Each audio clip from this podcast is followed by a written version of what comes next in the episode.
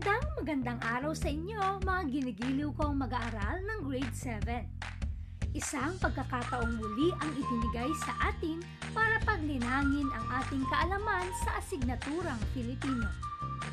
Ako nga pala ang inyong guro, si Binibining Cristel Alipio mula sa Gonzaga National High School. Handa na ba kayong matuto?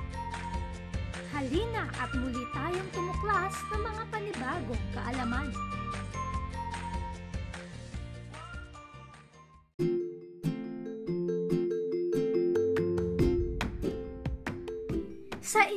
Palagay, mahalaga nga ba ang wika? Tama! Tunay na mahalaga ang wika para sa atin. Ngunit, bakit nga kaya? Aha! Magaling! Ang wika ay mahalaga dahil ito ang pinakamabisang kasangkapan sa paghahatid at pagpapabatid ng iniisip at saloobin ng tao. Kaya ang maaaring mangyari kapag wala tayong wika? Tumpak!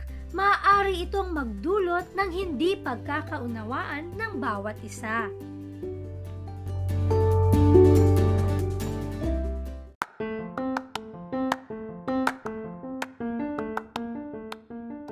Ang wika ay nagsisilbing instrumento para sa pakikipagtalastasan ng bawat isa. Sa tulong ng wika ay malinaw nating naibabahagi ang ating saloobin at mensahe para sa iba. Ngunit, alam nyo ba na may mga salita ring mayroong dalawang kahulugan na maaaring magdulot ng pagkalito?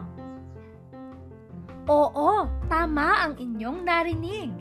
Mayroon tayong mga salita na nagbabago ang kahulugan batay sa paggagamit nito sa pangungusap dahil may tinatawag tayong denotasyon at konotasyon na pagpapakahulugan.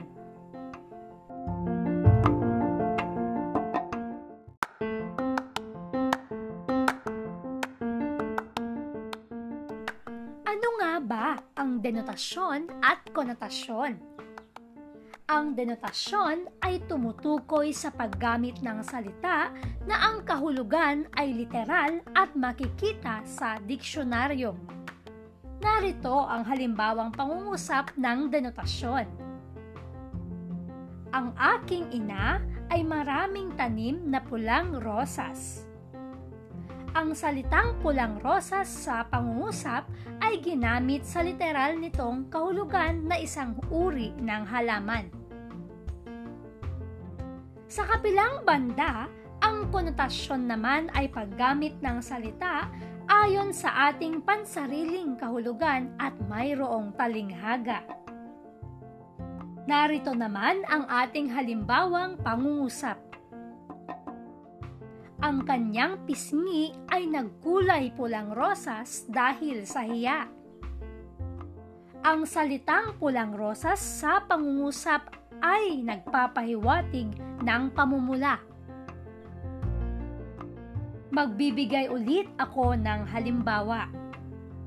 Tukuyin natin kung alin sa mga sumusunod na pangungusap ang gumamit ng denotasyon at konotasyong pagpapakahulugan. Unang pangungusap, mukha lamang siyang matapang ngunit siya ay may pusong mamon. Ikalawang pangungusap, mahilig maglaro ng bola ang mga bata. Alin sa dalawang pangungusap na ito ang nagpapakita ng denotasyon at konotasyon? Magaling! Ang unang pangungusap ang konotasyon dahil ang salitang pusong mamon ay nangangahulugang mabait at ang ikalawang pangungusap naman ay denotasyon dahil ang mga salitang ginamit ay literal ang kahulugan.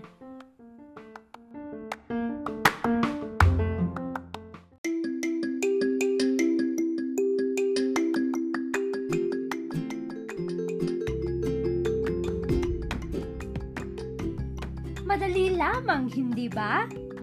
Mukhang handa na tayo sa isang munting pagsusulit.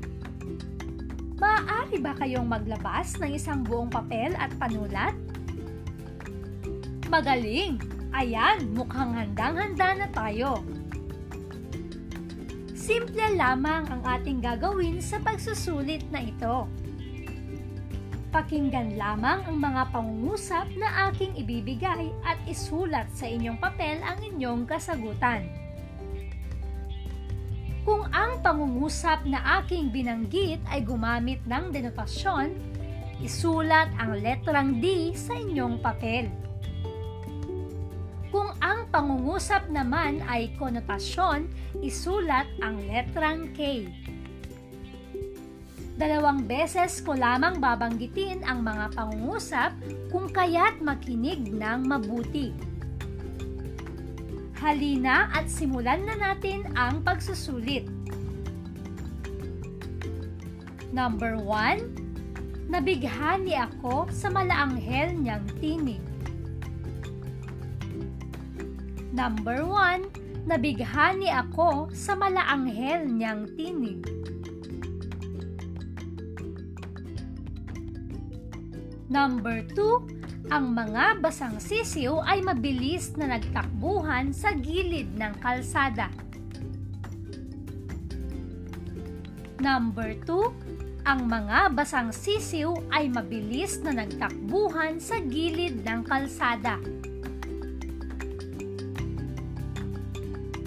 Number 3, ang kanyang pag-ibig ay kasing tingkad ng pulang rosas. Number 3, ang kanyang pag-ibig ay kasing tingkad ng pulang rosas.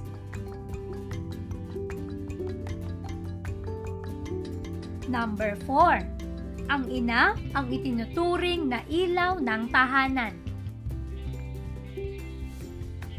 Number 4, ang ina ang itinuturing na ilaw ng tahanan.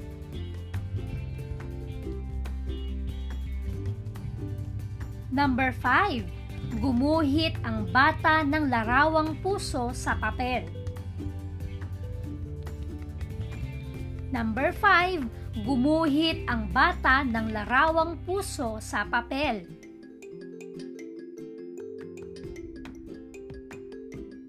Number 6. Si Diego ay may taingang kawali sa mga pangaral ng kanyang ina. Number 6, si Diego ay may taingang kawali sa mga pangaral ng kanyang ina.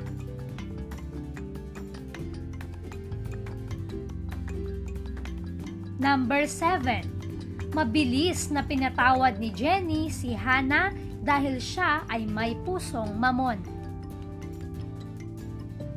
Number 7, mabilis na pinatawad ni Jenny si Hannah dahil siya ay may pusong mamon. Number 8. Tila nasa ilalim ng hukay ang paa ni Celeste nang siya ay manganak sa kanyang panganay. Number 8. Tila nasa ilalim ng hukay ang paa ni Celeste nang siya ay manganak sa kanyang panganay. Number 9, nilagyan ni Itay ng kahoy ang haligi ng kanilang tahanan upang mapaghandaan ang paparating na bagyo. Number 9, nilagyan ni Itay ng kahoy ang haligi ng tahanan upang mapaghandaan ang paparating na bagyo. At panghuli, number 10, mabilis na dumaan ang itim na pusa sa bubong ng kanilang bahay. Number 10, mabilis na dumaan ang itim na pusa sa bubong ng kanilang bahay.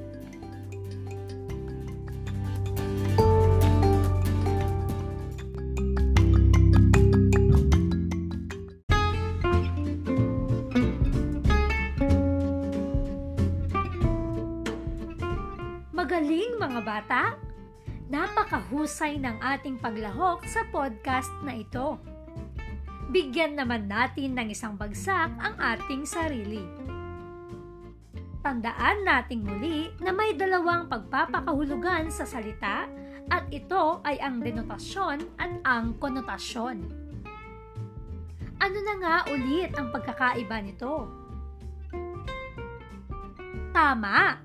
Ang denotasyon ay paggamit ng salita ayon sa literal na kahulugan nito na mababasa rin natin sa diksyonaryo.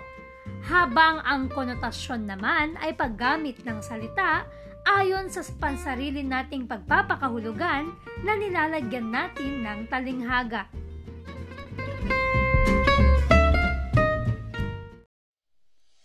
Naging produktibo ang ating talakayan ngayon dahil sa magiliw na partisipasyon ninyo, mahal kong mag-aaral. Dito na nagtatapos ang ating podcast sa araw na ito. Baunin natin ang bagong kaalamang natutunan at ibahagi rin sa iba. Nais ko muli kayo makita sa mga susunod pang talakayan natin? Muli, ito si Binibining Cristel Alipio, ang inyong guro sa asignaturang Filipino. Paalam!